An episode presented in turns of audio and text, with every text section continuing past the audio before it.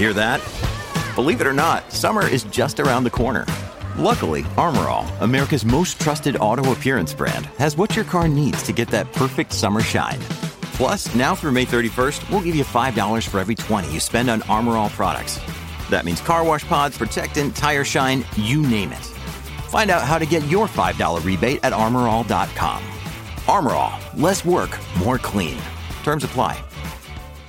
Backcountry.com is an online outdoor gear and apparel retailer carrying thousands of brands and products for mountain biking and your everyday outdoor lifestyle.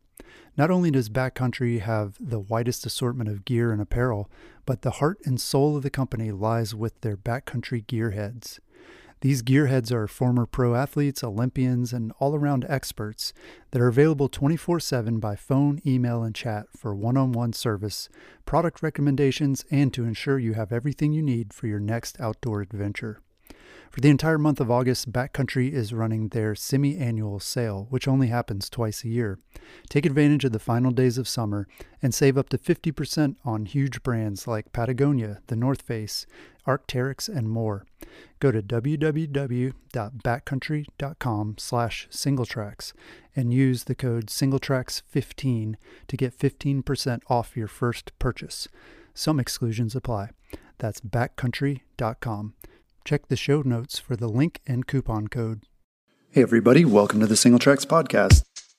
My name is Jeff, and today Matt and Jero and I are going to be sort of giving some insight into the review process that we use whenever we're evaluating a new piece of gear or a mountain bike. Um, if you tuned in a few weeks ago, we talked about a number of bikes that we had recently tested or were in the process of testing. And so we thought we'd give a little more context around sort of how that testing works, why we do it, um, and how that can be useful to other folks. So let's start off by talking about sort of who we're thinking about while we're reviewing stuff.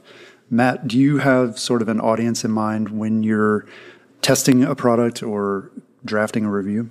Um, yeah, I mean, I think for our own audience, we're keeping a lot of I don't know, just general trail riders in mind, and yeah, new product that might be of interest to to anybody, to most mountain bikers. Yeah. What, how would you describe your own personal riding style, and does that influence how you test a product and ultimately what your review looks like? My own riding style, I would say, I mean, ninety percent of the time, just going out and riding trails. So, like everybody else after work, I'd race every now and then, but I'd say, like, yeah, my own personal riding style is just I'm a I'm a trail rider like most everybody else out there. Mm-hmm. So I don't know what works for for you know general tri- or trail riding applications. Yeah. What about you, Jero? You do a little bit more enduro, I guess. Is that how you would describe your riding style? Uh, yeah, I guess so. Ride up a ride up a dirt road and ride as fast as you can, but down the trail. I started out racing cross country though, and I still I really love bikes that climb well, and that's definitely something I pay attention to when I'm checking out a new bike and kind of thinking like, who is it for, and what are the folks that might buy this bike going to want to know about it? Like, I definitely still pay a lot of attention to how it sprints, how it climbs on technical trails and stuff like that. But yeah, we do a lot of just climb up the dirt road and fly back down. So I guess you would call that enduro. well, yeah, I, I, would say I'm I'm similar to probably closer to Matt and and maybe maybe even closer to the cross country side of things. You know, I, I enjoy pedaling my bike, and uh, but I also like going downhill. So I guess that's trail riding, and you know, obviously that's going to influence sort of what I'm evaluating on bikes, the types of bikes even that I'm going to be testing out. But yeah, I also like to just sort of think about if I'm testing a product, like who is this product for? You know, is it for beginner riders? Is it for more experienced folks? Um, and then sort of tailoring the evaluation to that. You know, there are, we have a really broad audience on Singletracks, honestly, and so depending on the product, I think I'll I'll sort of tailor my review to that audience. But more generally, people are coming to a site like Singletracks to uh, make product purchase decisions. So they're thinking about buying a bike, you know, or they're in the market for a certain type of bike or a product like a helmet or whatever the case may be. And so I try to think about that like if I were buying a product in this category, like what would I want to know about it and how would I want to see that evaluation presented in terms of like comparing it to other things or yeah, just kind of looking at the value. I mean, there's there's so much that goes into it and I mean, really that's what we're going to talk about here today. So, Matt, do you have sort of an overarching product review philosophy? What are some of the things you try to like think about or or incorporate into your reviews whenever you're doing that? Yeah, I think the bottom line for me is just uh, boiled down. We should basically give the buyer enough information for them to make a decision on whether it's worth buying or not. So, you know, like I've always kind of had a tough time calling gear reviews journalism, but in the end, it's like journalists are, are there to be sort of this filter between, you know, in Washington, it could be between politicians and the public. Mm-hmm. For us, it's between brands and consumers or the public. So we're basically just giving consumers like the most honest look that we can on a product's performance to tell them whether it's worth buying or not. Hmm. Yeah, yeah, that's a really good way to put it. What about you, Jerome? What do you kind of keep in your mind when you're when you're sitting down to write a review? Well, I would I would definitely echo what Matt said, and then maybe add just um, thinking about like, is it does the product do what it says it's supposed to do? Does it align with sort of its intentions? So, if, say if it's like a gravity brake, does it does it actually you know slow you down when you're riding like super steep uh, gravity trails, or is it underpowered? Different things like that. And I also think about sometimes we get to review things that are like quite expensive, and mm-hmm. you know, kind of think through like is this thing worth the extra money? Is it is there added value over another component, or is it like just is is that additional cost just in marketing and pretty colors or something? So kind of trying to determine like where the value is at.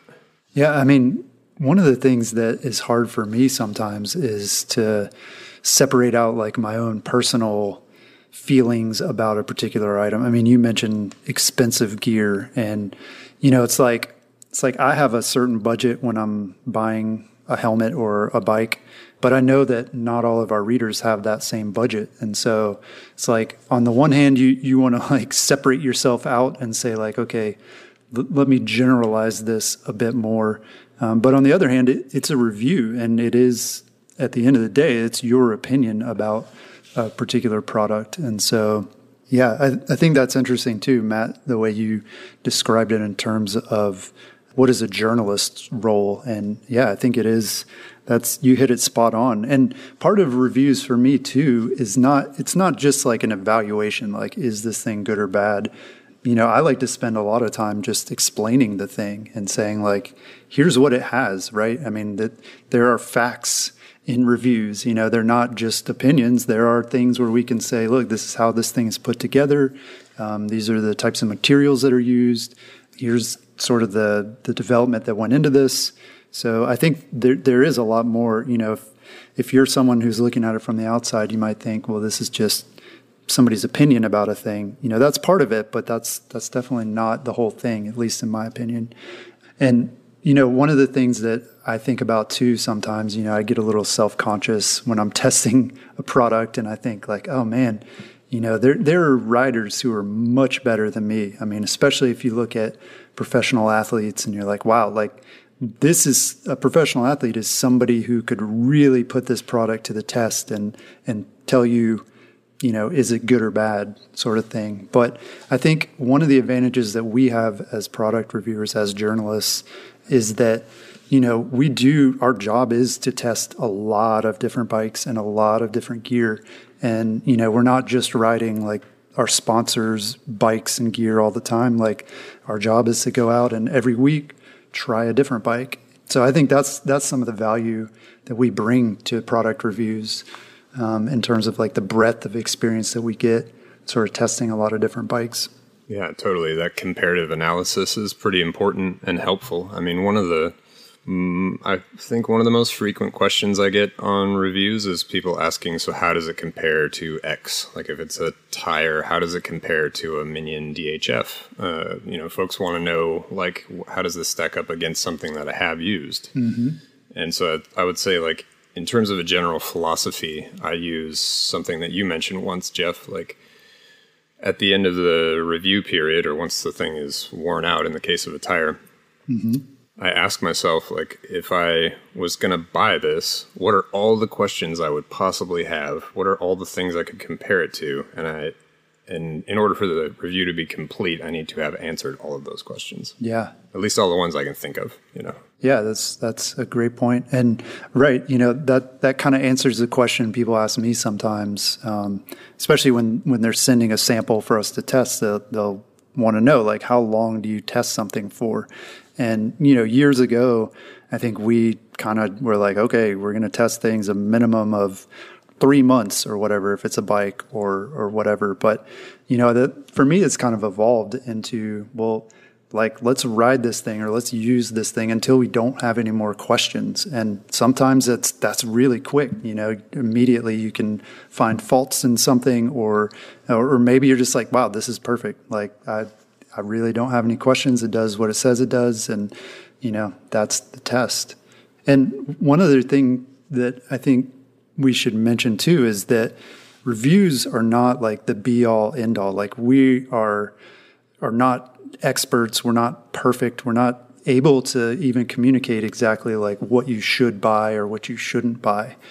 Test rides, in, in the case of a bike in particular, you know, it would be, it's not wise to buy a bike without having ridden it yourself. I'll, I'll say it that way. Um, I know lots of people do, and it works out a lot of times. But if you really want to be confident that you're going to like a bike, I don't think you can get that just from reading reviews. You know, even if you read reviews on multiple sites, you know, you read our review, you read it on another site. I still don't think you can you can know for sure if something's going to be a good fit for you. Uh, but I do think reviews can narrow down the field for you and sort of confirm your own assessment as well. Once you test ride a few bikes and you go back and read the reviews and you say, "Huh, yeah, I noticed that too." Like it wasn't just me, it wasn't just the bike like that's, you know, an actual thing about that bike. And so, yeah, I think I think it's just a part of the process for a lot of people. Yeah, I mean, I think 95% of people wouldn't buy a car without having driven it yeah. first, right? Yeah. For like a test drive. And yeah, like I think the buying process is like I just bought a new car a new used car, new to me, uh, like a week and a half ago, and I, you know, went and looked at it, test drove it, watched YouTube reviews, but kind of the difference is like when we're reviewing a product, like we're taking a look at the performance. So I watched like YouTube reviews of this car that I was looking at, and you know they can kind of tell you, okay, how does the is the dashboard ergonomic? Does it is it comfortable to drive? Like how does it corner? Mm-hmm. But then you can go and get buried in forums of like these people's long term experience with the vehicle or bike, and read like how reliable is it? You know, how are you going to have problems with it three years from now once it hits you know a certain mileage? So I think it's kind of the same dilemma we face with bike products is that, you know, most of the time we're not spending two years um, riding with a certain product on our bike.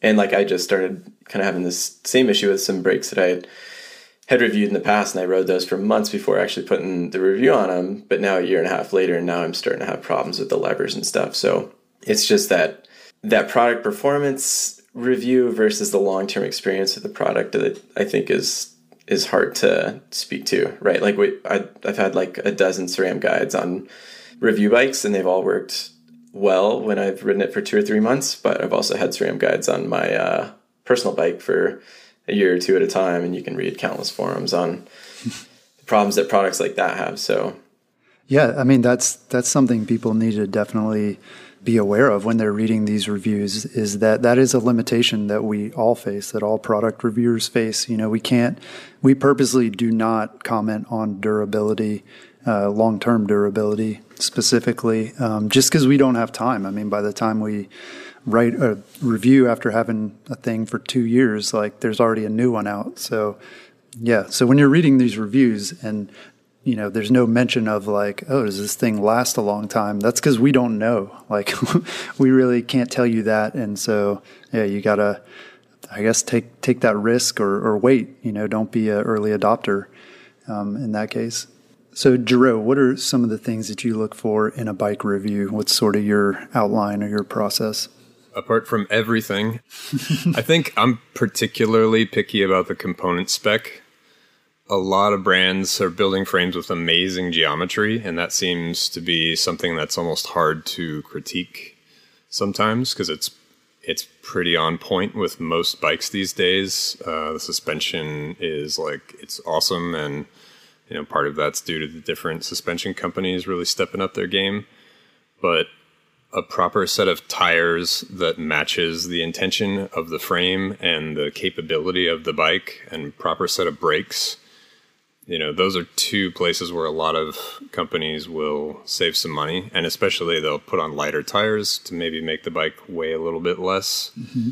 You know, when you pick it up at the shop, and that can be fine for some folks who are going to ride on trails that those tires work for. But I've ridden a lot of gravity bikes that came with Maxxis EXO casings, and those those things just don't hold up to rocks. I mean, right. I don't I don't weigh that much, and I can't keep air in those tires. So yeah, yeah. There's just things like that. I mean, sometimes like the Jeffsy base that I tested came with a brake set that was entirely inferior. I'm actually writing an article about it right now.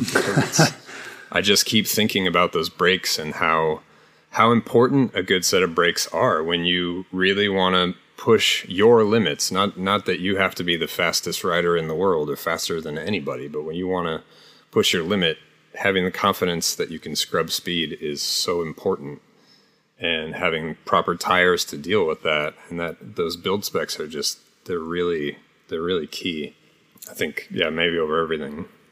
Yeah, that's a that's a interesting it's an interesting one because you know the thing that makes a bike unique is you know it's really just the frame. I mean everybody is using tires from one of three companies. Everybody's using suspension from one of two companies uh, drivetrain same thing. But at the same time it is it is important. I mean it really speaks to the designers and and the brand itself's you know sort of intentions and like you know, are these real riders? like that's that's one of the things I get to take away from it sometimes too. When I look at a component spec and I I go, huh, like these grips are really terrible. Like, did anybody actually, you know, try these out, or like, does does somebody think that these are good grips? Like, I, I it makes me question other parts of the the bike and the overall experience. Um, but at the same time, it's not the bike. You know, it's not the unique thing that the brand is is making, but it is something they're choosing. Yeah, and I so I think part of the reason why I focus on components when I'm doing a bike, uh, a full bike review, I, I try to parse the review and talk about the frame first because it's essentially a frame review, like you're saying, mm-hmm. and then talk about the components separately, and then talk about the ride feel, the quality of the way the bike actually works, all put together as a package. Yeah. Because I really would prefer almost always to just buy a frame and put parts I like on it mm-hmm. and make those decisions myself. And so when, if I'm going to buy a bike, which I have, where somebody else made those decisions, then those decisions better be made well. Yeah. And there are choices too, a lot of times. I mean, there's many builds to choose from uh, with different brands. And so it is worth mentioning specifically the one that you're testing and giving people an idea of what other options are available. Yeah, and who wants to spend like four grand on a bike and then have to replace the tires and upgrade the brakes and stuff? And I mean, a good set of tires, if they put EXO on, it's 150 bucks for another set of tires. Yeah, but it should be. It's worth mentioning too that you're almost always going to spend a lot less by buying a complete bike than a frame and building it up yourself. And I'm reminded of that all the time when I put together even a review frame where it's like, okay, I got a frame and I, I got pretty much everything I need, all the big stuff. And then I go to put it together and I'm like, oh, geez, I got to buy like a $70 headset and I got to buy, you know, 25 bucks worth of cables. And it starts, starts adding up and you're like, wow, all that stuff came with the bike. And I ended up spending more on a you know frame and a build than if I had bought just sort of the base model. Yeah, for sure. Yeah, I think it's always worth taking a look at the frame price when you buy a bike and considering the difference between the bike, the full build, and the frame. Um, but yeah, like you're saying, it's usually a pretty small margin or much smaller than what you would spend. What else? Are there other things that you guys look for in a bike review or other things you're looking at when you evaluate a bike? I think the geometry definitely, because it can be so much, like, it can feel so much different than it looks on paper, especially with things like head tube angles or seat tube angles, to where you get a bike and it's like, oh God, it's 74 degree seat tube angle. Like, I don't want to ride this. And then you're on it and it's like, oh, actually, it's not that bad. Like, the reach and the head tube angle makes it work for whatever reason. And so, I, th- I like, I think the trends, it, trends obviously push how brands design their geometry, right? Like, when you go and you buy a 2020 bike, like you want to make sure that, that geometry looks like it's from 2020. um, but brands have their own decisions to make a bike a certain geometry based on the way it rides. You know, they spend a year, two years developing it, and so yeah, I mean that's why you you test ride it. You take it for a demo because sometimes the geometry is not always going to speak to the way it actually feels or rides. Yeah.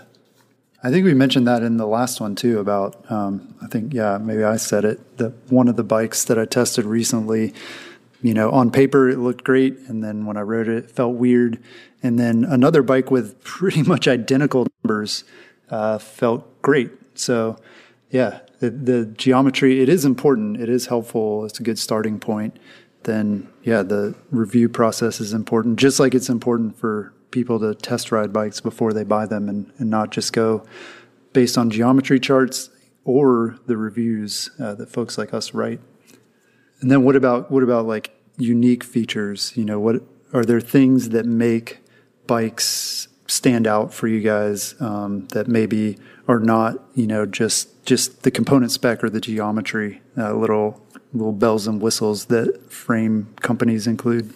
Yeah, absolutely. The uh, the Trek that I'm testing right now has it's like just covered in cool little thoughtful things that no other brand is doing. Mm-hmm. It's got this knock block thing that's almost works like a downhill bike where you can't turn the handlebars past a certain point. Mm-hmm. So like if you lean the bike up against something, it won't fall over as easily for one. and also when you crash, if you have your brake levers turned down pretty low or your bars pretty low, you won't your brake levers and shifter won't hit the top tube and break it. Yeah. There's also like a stash thing inside the down tube that's pretty sweet. You could fit a decent amount of gear in there, maybe a small jacket. So that's a pretty pretty cool feature. There's I mean I feel like that bike is probably got the the most little techie nooks and crannies of anyone that I've tested so far. yeah. Yeah. Yeah, that's cool to to see those details and things that you know you wouldn't necessarily get from looking at a company's website or reading a press release. You know, just those those details and little touches that they put. Uh, yeah, that's I always enjoy finding those as well and sharing them. Yeah, and seeing if they work or not. Yeah, it's a good Right. call, Matt. Yeah. Yeah, I mean, sometimes it's like you know, they'll put things on like that, and and then it's like, oh, this is this is a bad idea. yeah, totally. Right. Like Could be gimmicky. One common one is like, can you actually fit a water bottle in here, or do you have to like cut the water bottle cage up and you know move the mounts and all this weird stuff? Yeah, Right. yeah, like I think of like f- flip chips and adjustable geometry to where I think it makes the consumer feel more comfortable that they're getting more bike than what they're paying for, right? Like you can change the geometry based to your personal feel, but like a lot of times it, the bike is designed around one geometry setting and then it just feels awkward in other settings, at least in a lot of the ones that I've ridden. So, yeah, things like that. yeah, absolutely. Yeah. Yeah. What about reviews for other things beyond bikes? So, say we're talking tires or dropper posts or other components. How, how is that different from a bike review, or is it similar? say it's pretty similar, right? I mean, kind of like Jero's talking about, you're looking, what is this intended for? It's a gravity tire. Does it work for gravity? Like, I know Jero and I both tested uh, some tires from from Pirelli, and both of them you know, all, all the tires basically say they're applicable to any discipline, but I think both him and I found that they're a little bit more cross country oriented than than what they seem to be marketed towards. So, mm-hmm. yeah, does it does it really match all its branded intentions in in marketing copy? Yeah, I mean that's one of the things that I think, especially for like new product reviewers uh, that we work with, that, that can be hard to get past. Sort of looking at, at what evaluating a product based on what it's intended for. So, if a company says, you know, this is a cross country tire, then you should be riding it on cross country trails. Or, or if this is a, you know, ginormous hydration pack for carrying like camera gear and all your stuff, like well, we need to evaluate it for what it is and not say, well, it's it's heavy. I, I like fanny packs better. Like that doesn't really doesn't really help. Right. Yeah. So like, yeah, keeping in mind the intended use of a product because it's, it's not fair to evaluate something based purely on your own preferences. Um, we have to keep in mind what the thing is designed to do and, and who it's designed for. Um, and I think components are, to me, they're different because it makes they're they're easier to compare to other products. So like a lot of times, say it's a dropper post, like I'm going to be pulling the current dropper post off my bike and I'm going to be putting a new one on. And so pretty quickly, almost immediately, I can compare it to the one that I had. You know, like oh, this one feels lighter, it, it's quicker, or you know, I like having you know some extra drop on it. Um, and so to me, those are a little different. It's hard to do that between bikes. Um, bikes, I feel like it takes a little more time to get used to like a completely new bike, and and you're changing so many things at once. You know, um, this is more. I don't want to say scientific, but if you were a scientist and you were testing something, you know, you want to make like just change one thing. You know, like everything on the bike is the same except I got a new dropper post, and and let me see how that changes the experience and like sort of how I can evaluate that on its own.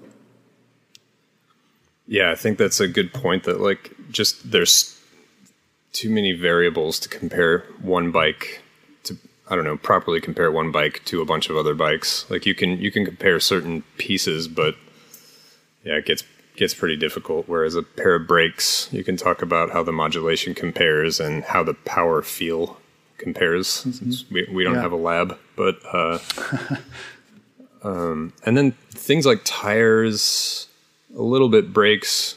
Well, yeah, tires and brakes and dropper posts. We can look a little bit at how they wear over time because a lot of those things we're not necessarily like on a time crunch to test them. So if I have three months of riding a dropper post, I can note whether it has a bunch of wiggle in it and the pins have worn a bunch um, at the end of three months. And is it returning the same? And with brakes and dropper posts and other components like that, and suspension as well, we can also test it to the point where it needs to be cleaned out and things need to be relubed, seals need to be changed, and we can talk about how that process goes. So when we get a chance to do that, that's kind of a cool element to add to a review. Like, what's what's it going to take for somebody to bleed this brake? Is it just as easy as their usual SRAM or Shimano, or is it a little trickier? Is there something different about it? So that can be helpful. Yeah, yeah, that's super super good when we can do that because, like you said, it is important to people when they're making their purchase decisions. What about clothing and protection gear? A lot of that stuff is is kind of more personal, right? Like in terms of fit and comfort. You guys have any tips that you use or things you keep in mind, particularly for clothing? Matt, how about you? Yeah, I would say a lot of it comes down to preference, what kind of fit you like, um, what kind of clothing brands attract you. Because it, I mean, a lot of that's based on, you know, how do you want to identify yourself on the trail? Like, do you want to look like um, like a pro enduro rider? Do you want to look like uh, an XC rider? You know, do you want this like edgy race look or just kind of like a subtle trail look? But yeah, like I, I think as you unfortunately, I mean, it's just you, you get what you pay for. So as you're paying more for clothing, generally the fit is better. I mean, it's just the way it is. It's like how brands manufacture their clothing. And you had a good uh, podcast with, I forget his name. Yeah, Ryan. Yeah, from Pactimo. Yeah.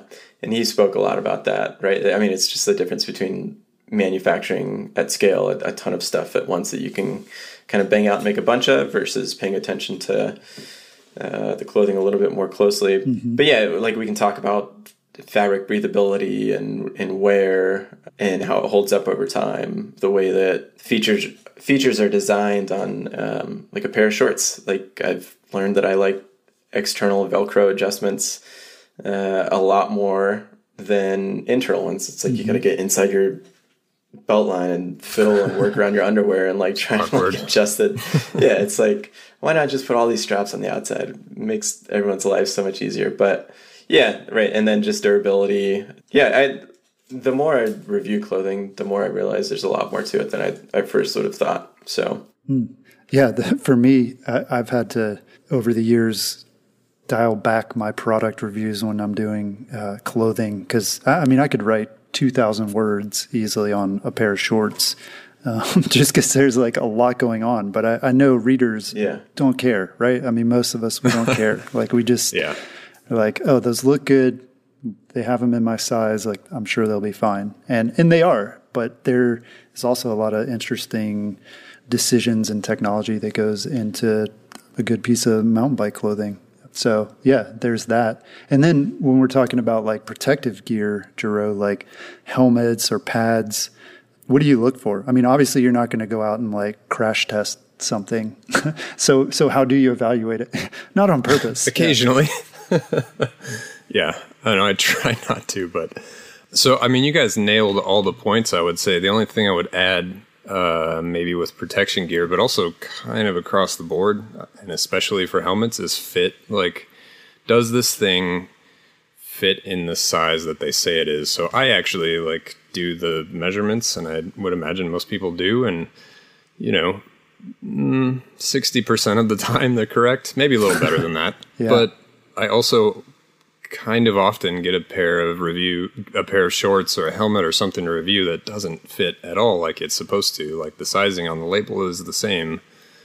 And so i just want to make sure people know that too like oh you know these pants say that they're a 32 i wear a 30 they fit me you know those those kind of things like um, so that folks don't end up having to send product back when they do order it.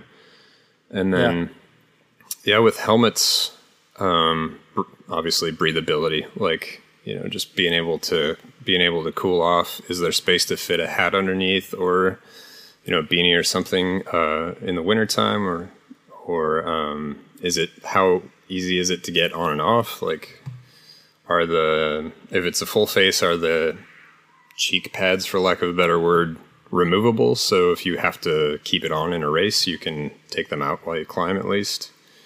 Little features like that that can be really helpful if you're looking for a specific a helmet for a specific reason. Yeah, yeah, that's good. So we kind of touched on this earlier, but how do you guys know when a product test is complete?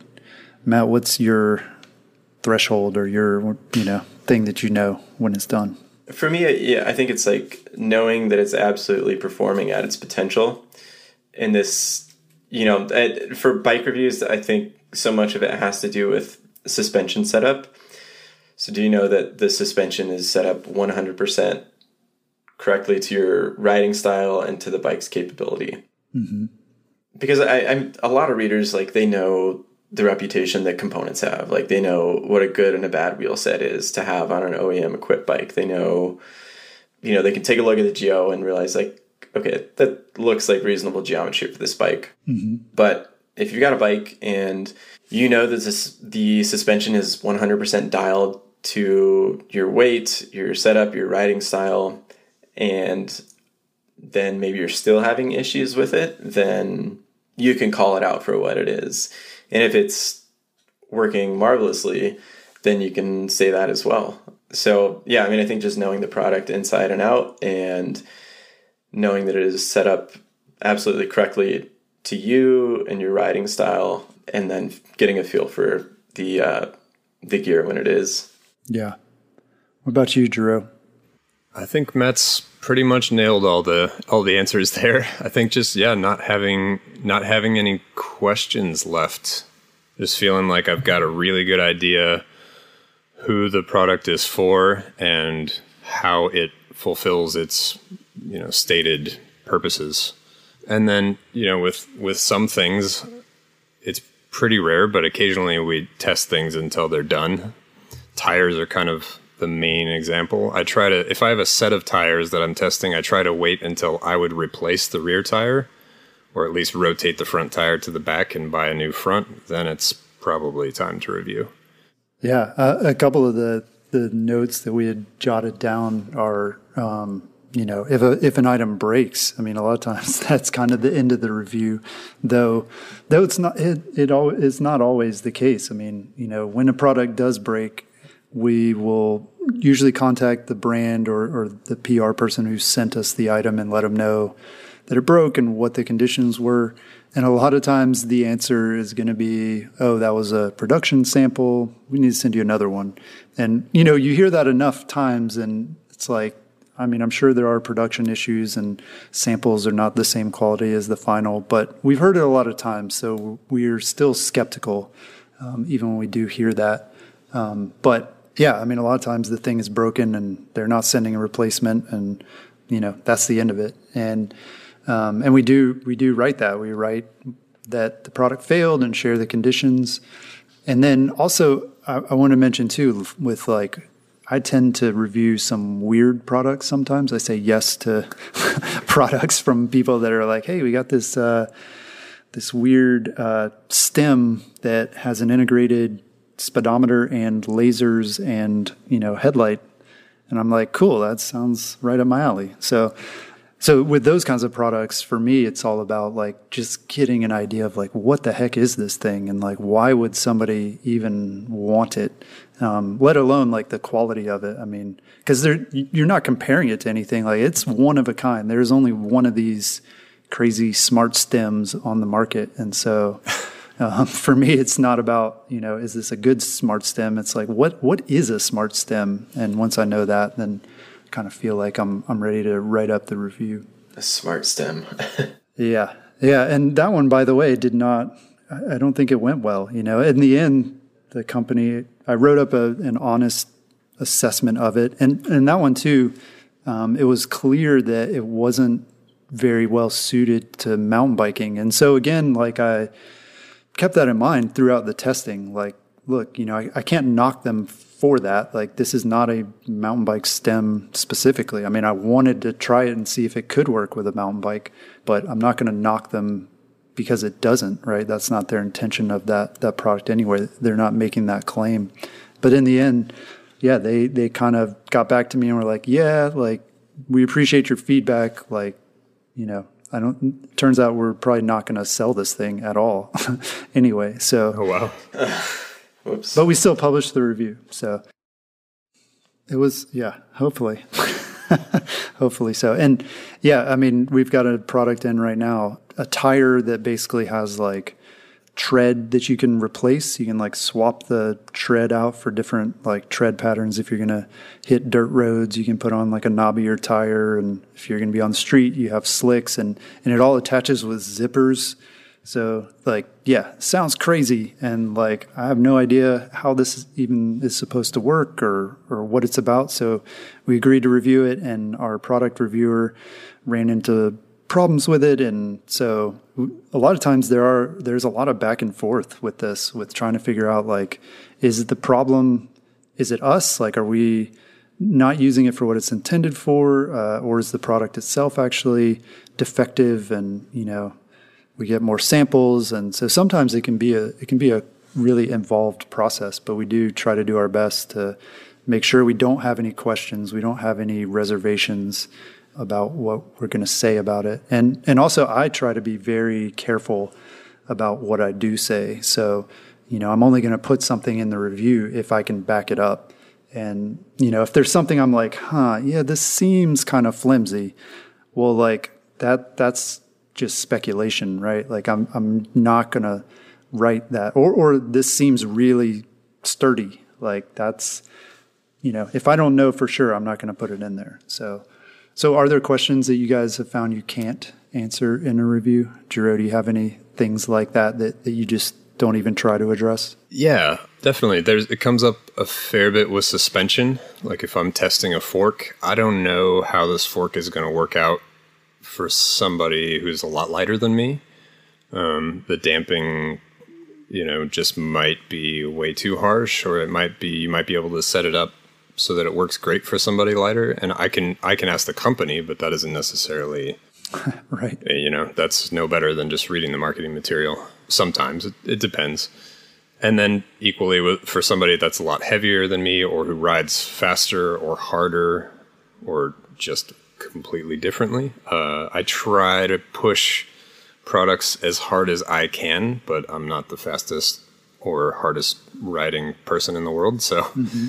you know, there's a limitation. And yeah, so I can, I can really say like, this is how this product worked for me and this is how I ride so to give a context of what that means but that's that's the limitation yeah what about you matt are, are there things that you don't you avoid addressing in a review just because you can't really speak to it? I mean definitely the longevity which we kind of spoke about. I mean i feel like a lot of that we can we can speculate on based on a brand's reputation. You know i mean do they have a history of of producing components that are very very reliable? Like then it's a pretty good guess that this will hold up similarly if like the design isn't radically different than it was before. Mm-hmm.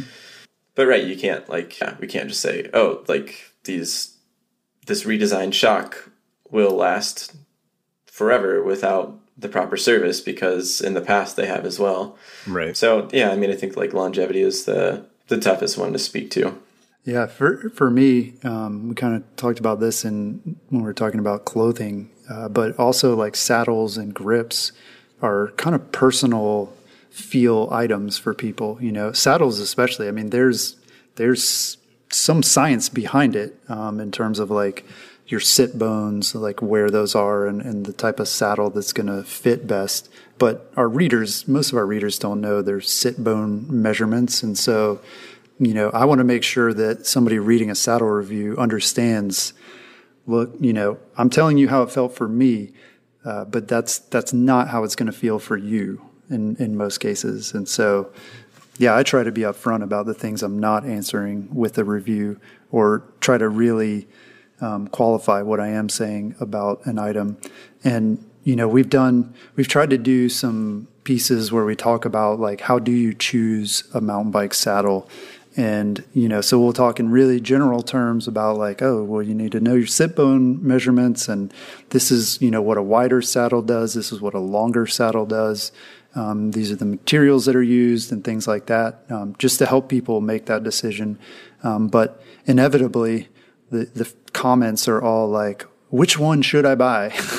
and it's like, I, we can't answer that. You know, that's, that's why we're, we're trying to at least give you the tools to, to figure that out on your own. Um, but you know, we can't review that. And I've got, you know, I've actually got like a couple of saddles in right now um, that, you know, I, I, was very upfront with the the brands that sent them, saying, look, you know, I, I don't know that I'm going to review this per se, right? Like, it, I don't know that that's helpful for people. Um, they may they may think it's helpful, you know, readers may think it's helpful, but in the end, it's not going to be. Um, if they hear me saying it, it feels good, and then they get it, and they're like, "Wait, this doesn't feel good for me." Um, so yeah, try to avoid that and, and find other ways to present that information. With saddles in particular, can the the review, quote unquote, really focuses more just on materials and construction and weight and you know sort of the fact based stuff and not necessarily the the feel of it. Yeah, and we can include information uh, because brands know that they know that it's not a one size fits all for saddles. So now, like Ergon has their way of making it easier for customers to measure and find the correct saddle, and WTB does as well with you know measuring your wrist and your sit bone width and all this. So, um, yeah, I mean, I think including that information so that consumers see that and say, "Hey, that's a sweet looking saddle. Like maybe I'll like it. Would it fit me? Do they have a size that would fit me? probably, but now you can find the exact size that you would need for that saddle.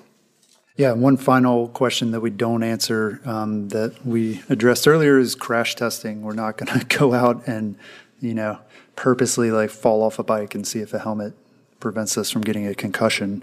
Um, and and that's you know that example in particular is really tough because a lot of the marketing material that we get with products, especially in the helmet world these days, are about you know oh this this helmet reduces concussions by 15% or whatever because it has some technology in it. And it's like, we can say that, but we want to be really clear in saying this is what the brand says. You know, like we have no way of independently verifying whether this is true or not. Um, and we're not gonna, we're not even gonna try. We're not gonna go out and bang our heads against stuff. Um, but it does happen, you know, and it's funny because with like pads and stuff too, I'm actually, like if I do crash while I'm wearing a, a set of pads that I'm testing, I'm like, oh, sweet. Like I, I did, I have something to say about it, but now I know. right. But rip it off. How's my knee look? Yeah. yeah. like yeah. I can't wait to take a picture of this. Um, but, mm-hmm. but yeah, we don't, we don't crash test and we also don't do like destructive testing in general. Um, I think I probably have done it a few times, um, like taking something apart um, after I'm done testing it to, to see, you know what's inside or, or what it's made of. But um, yeah, we don't do a lot of destructive testing. So, uh, one of the things sort of related to all of this is press camps and product launches. And um, we get invited to these occasionally, uh, sometimes for a product before it launches. Um, other times it's it's for a product that's out there, but um, brands you know want to give journalists an opportunity to like get to know a product better and, and it in the wild. So, Matt, you've been to a lot of these. How does that work? How is that testing? I guess the, the better question is how is that testing different than if you know somebody sends a bike to your house and, and tells you to test it on your local trails? I think the whole idea of them, um, and it's very smart on the brand's part, is that you know um, maybe this is like a, a month four, five, six weeks ahead of a product launch, where a company will invite journalists and reviewers out to try a product um, before they release it. And when the embargo date um, or launch date is ready, the product is for sale on the brand's website, then they can also say, hey, Singletracks wrote it or whoever wrote it, and they're saying this about it. So now there's a new product out and their reviews on it. Um, most of the time, they're like first impressions reviews, so that you know, because we go to these things, we're usually there for maybe two or three days, or maybe even one or two, and so we get a few rides maybe on a new bike or a new product, and so it's like, oh, we can tell you, you know, how it feels so far, and then we'll have a more in depth review following, but yeah, I mean, I think the basic idea is that when a product releases, there are reviews along with it so that consumers can feel a little bit more comfortable buying it if they're that interested. Yeah, I mean that that brings up a good point too that there are sort of different flavors of testing and review that we do. Um, and one of those is that sort of test ride review. And we'll generally on the website, we'll have that sort of tagged in the title. So we'll let you know like this was a test ride review or a first impression or yeah, sometimes it's an in for test. Um, but then if it if it is a true product review, we, are going to call that out and we're going to say this is a review. Jero, do you how do you use sort of those different uh, flavors of reviews, if you will? Um, how do you sort of separate out like is this a is this an actual review or is this just like a first impressions kind of look? The first impressions, I usually don't write. Mm, it's really not a review. It's more just like a here's what this thing is, here's all the facts that are kind of worth knowing about it, and here's some standout cool things, and maybe talk a little bit about setup if it's a if it's a bike, for example.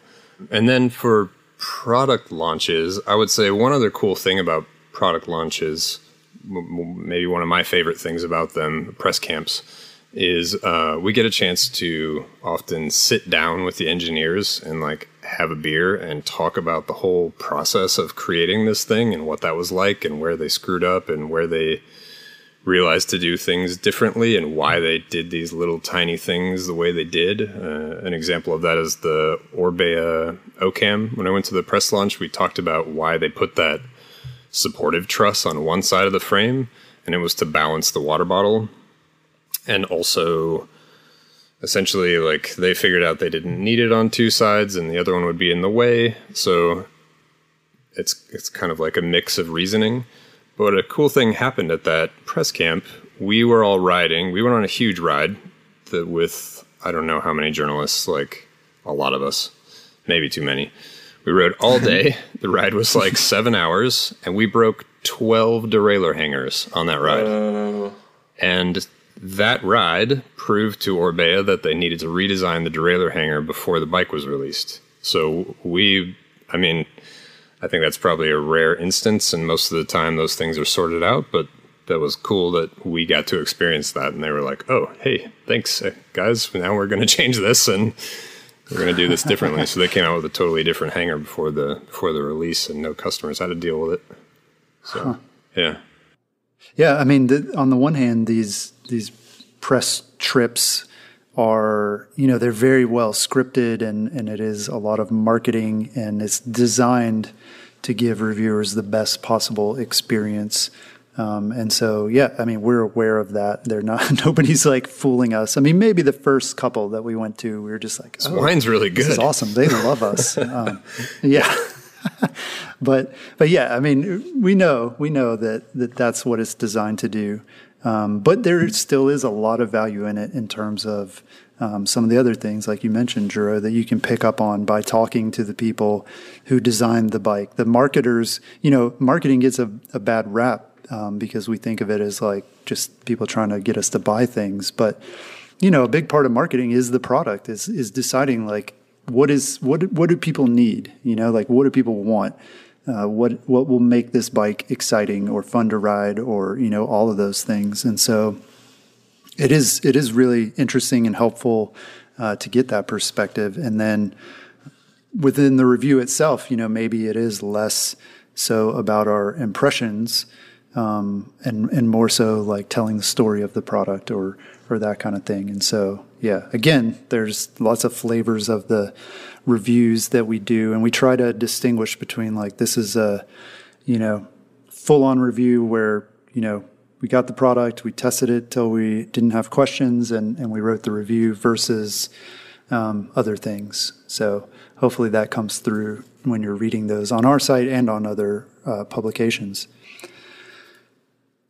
So, do you guys ever test items that you don't review? So, I'm guessing, like, I don't know, pre-release products or, or things. I don't know. We seems like we get emails all the time. People are asking us, like, "Oh, will you check this thing out?" Or, or things that you buy yourself. Do you guys ever test things and then don't end up reviewing them? I think it's more rare. Like I try and review most everything that I get in, especially if it's a component or something that costs a little bit of money where I know people are going to be looking for reviews.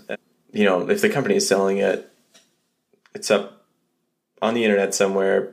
You know, you know people are going to be looking for reviews. Like I, I want to review it. Um, and on press camps and stuff before, like I've talked with people from other publications that are like, oh, well, you know, if it's bad, we just don't review it.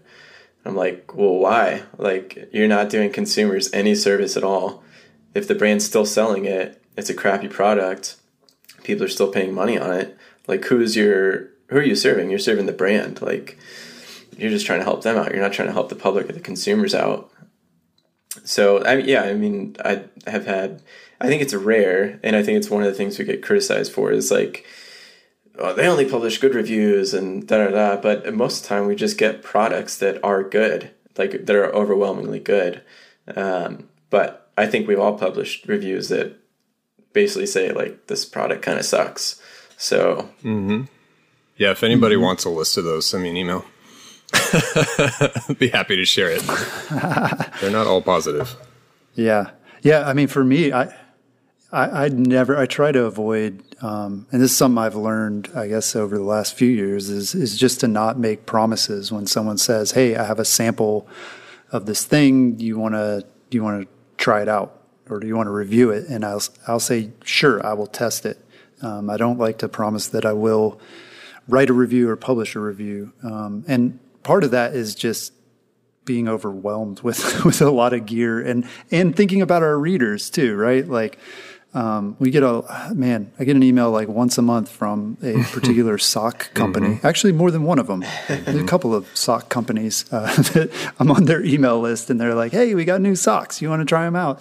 And it's like, do our readers want to read a sock review? Um, you know, and usually the answer in my head anyway is no, they don't. So I'm not going to take it. Or if I do take it, I'll say uh, I will check it out and like maybe you know it'll show up in a picture of me doing a shoe review or something else like that but um, you know no promises. And so again like i don't want us to be obligated where we're like oh well we promised them a review and you know we're going to write it regardless of whether anybody's going to read it or like if there's any value to it uh, to the readers. So um, yeah I, I don't make promises.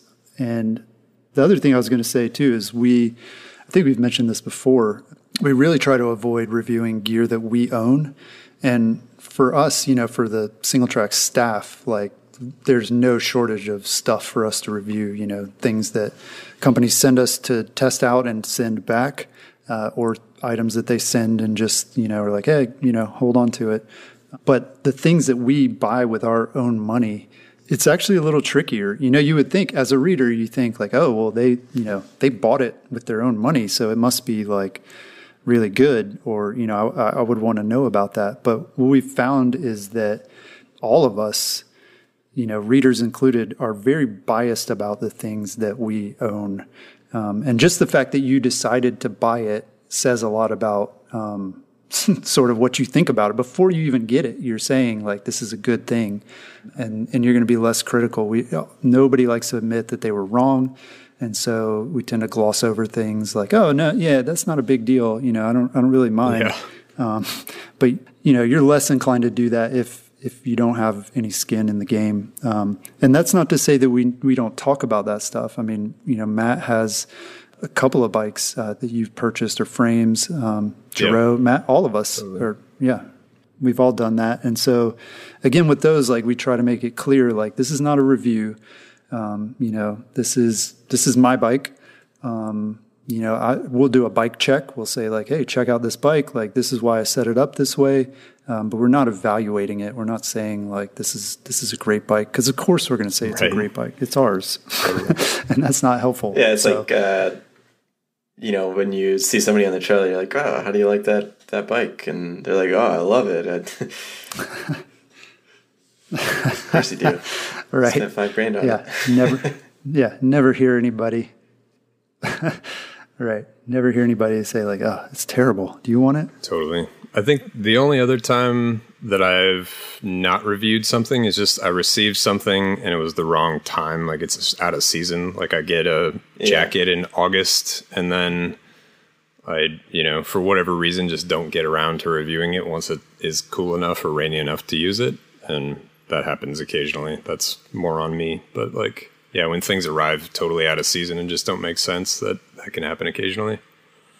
Yep. Yeah, that's probably the main reason that I stopped promising things because I would tell somebody, yeah, sure, I'll review it. And then it like ends up in a pile at the bottom of the pile. And by the time I get to it, yeah, it's out of season, out of date. So, yeah, there's plenty of stuff like that. So, finally, I want to end with kind of a, a big philosophical question. What, what gives our reviews authority? Like, why should people trust a Singletracks review over what you know their friend or neighbor or aunt or anybody says about a particular item. What's your thought on that, Juro?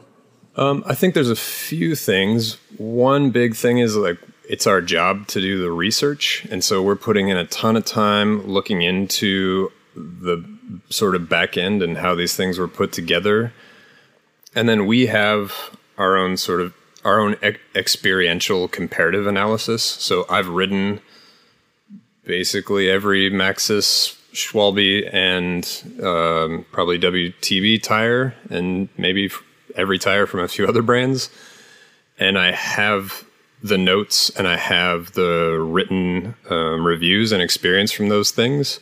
And I can compare all of those things. So when somebody says, like, this is an amazing, like, super sticky tire for off camber wet roots, and I go ride it, and I'm like, well, it's not it is or isn't compared to all these other tires. So you know, we kind of have that cat experiential catalog to base things off of. That's that I use every time I write a review. Really.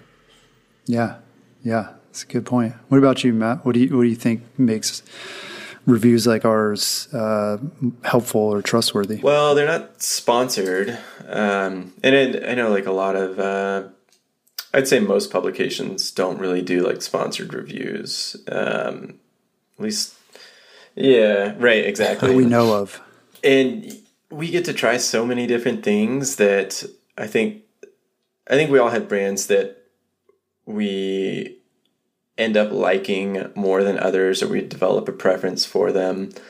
But at the same time, if Droz tested so many forks. It's not like when somebody wants to test him a or send him a fork to test, he's not desperate for a new fork or excited that like he's like, oh, I get you know he's got a friggin' twenty other forks like in his his shed. So it's like for him it, it's another test. Or you know for us when we get product and stuff like that, it's just another test. You know we're not desperate for new bike parts and components and like you know I think the excitement might have faded over time because I know when I started, like I was come home from the grocery store and there's like new wheel boxes and stuff, and I'm like, oh, holy cow, this is I've never had this happen before, and but eventually that fades over time, and then it just becomes other bike product to test. Um, and so, yeah, in the end, we might have preferences for stuff that we end up liking over other things, but then that's usually noted in the review for a qualified reason.